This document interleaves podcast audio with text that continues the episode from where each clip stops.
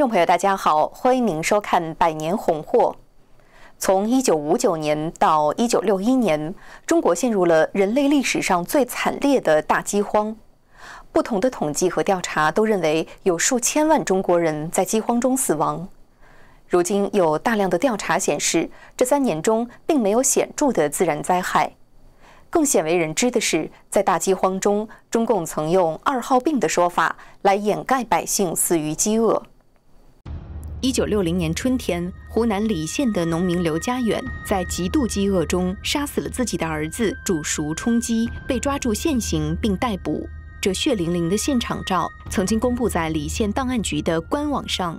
这场灭绝人伦的大饥荒是从一九五九年开始席卷中国。如今，大饥荒的原因被简单的归结为一低一高。低是指从一九五九年开始，粮食减产超过百分之十五。高是指中共从一九五八年发起大跃进后，各级官员在政治压力下虚报粮食产量，并根据浮夸的产量定下了超高的征粮指标，强行向农民征收，农民交不出，连口粮和种子都被强行收走。大跃进和公社食堂施行不到一年，负面效果就开始浮现。据前四川省长李大章之女李亚丹回忆。从一九五九年春天开始，四川已经开始出现饥饿导致的水肿病。一九六零年二月，仅江苏省就向周恩来报告，全省浮肿病患者十二万多。但是，据上海史学家海八子引述《中国卫生年鉴》三卷一九八五版的内容，一九六零年四月二十六号，经周恩来批准，中共卫生部当天发布密集通知。命令各地的卫生部门今后对因饥荒造成的浮肿患者诊断书一律只准写为二号病。二号病在中国特指霍乱，当时却成为掩盖饥荒的代名词。中共在大饥荒问题上长期欺骗，而且是故意的欺骗。比如说，像这个密特朗，就是法国社会党的领袖，他一九六一年访问中国，毛泽东对他说：“我再重复一遍，中国没有饥荒。”然后彭真呢？是在一九六一年，在天安门城楼上向全世界公开宣布，中国没有饿死一个人，在欺骗国际社会，断绝外国人援助中国的任何可能。据新发现的周恩来一书记载，中共高层对大饥荒完全知情。仅一九五九年四月六号，中共国务院秘书厅就报告五省缺粮。四月九号，再次报告十五省缺粮，两千五百一十七万人无粮可吃。一九五九年冬季到一九六零年春季，青黄不接，大饥荒进入了最严重的阶段。农民吃土、吃草根、树皮、吃粪便、吃饿死者的遗体，甚至直接杀人食肉的报告也大量出现。而中共控制的国家粮仓里有大量的粮食库存。前新华社高级记者杨继绳调查中共粮食部的资料，显示，一九五九年十一月，中国粮食库存八百八十七亿斤；一九六零年四月，库存四百零三亿斤。但中共不仅没有开仓全面救灾，一九五九到一九六零年，大量的粮食被用来出口，中国粮食的进出口竟达到了六百八十万吨。我们的口粮被高增。就出口到社会主义国家东欧这边换换军工产品工业化。中国的仓库里面呢，实际上囤满了待出口的粮食，但是呢，中共中央有令，由军队和民兵把守，饿死不开仓。在人类历史上，在中国两千年的君主帝制的这个历史上，从来没有过。只有在中共，包括苏联，他们的饥荒期间的饿死不开仓，我们说它是谋杀性的大饥荒。如果再进一步呢？我觉得是因为共产主义的特性造成的，它反自然，不承认自然界的规律，所以呢，它要战天斗地，同时还反传统，不承认人类社会已有的治理经验和教训，它要拍脑袋制定一种完全反常识的路线。同时，它反人类，所以呢，漠视人的生命，可以拿数以千万计的人命来进行共产主义试验。前新华社高级记者杨继绳披露，一九六一年底，中共粮食部办公室周伯平等三人曾经统计饥荒的死亡人数，得知有几千万，但是被周恩来下令销毁。虽然周伯平不肯透露确切的数字。但是杨继绳通过大量调查得出，至少有三千六百万中国人在历经饿死前的自我消耗、自我分解这种人体内部的千刀万剐后死亡。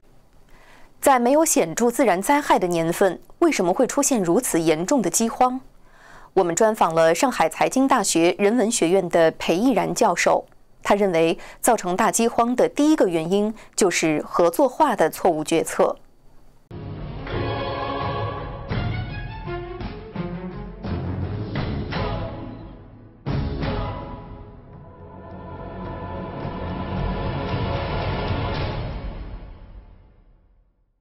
在长期以农村包围城市的武装夺权过程中，农民是中共依靠和争取的对象。但在四九年中共夺权以后，中共广大的农民却很快陷入了合作化的噩梦。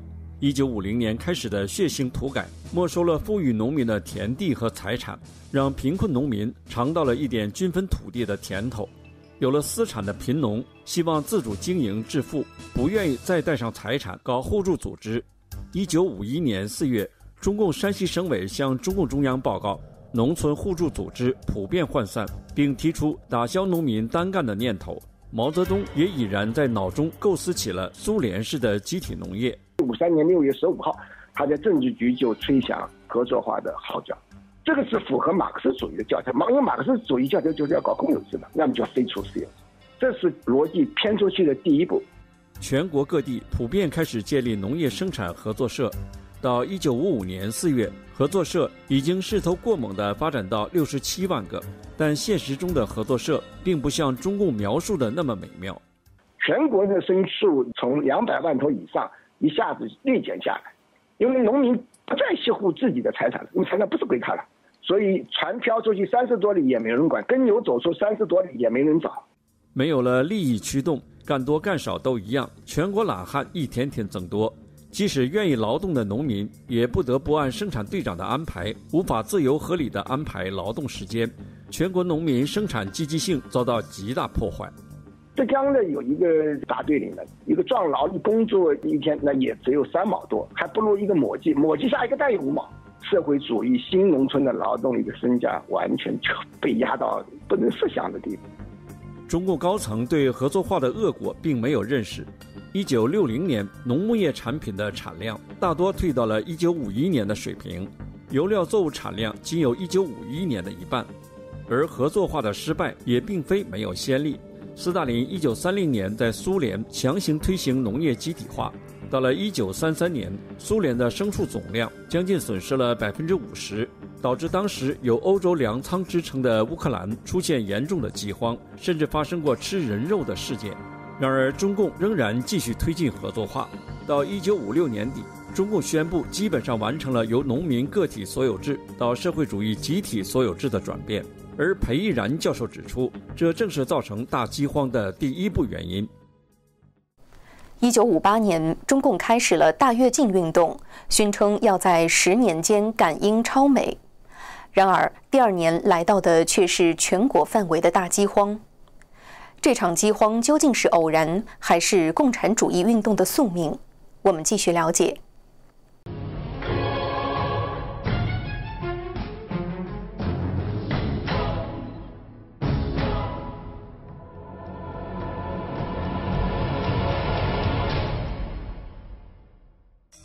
中共仿效苏联搞的农业合作化，沦为一种失败的、代价极高的制度性实验。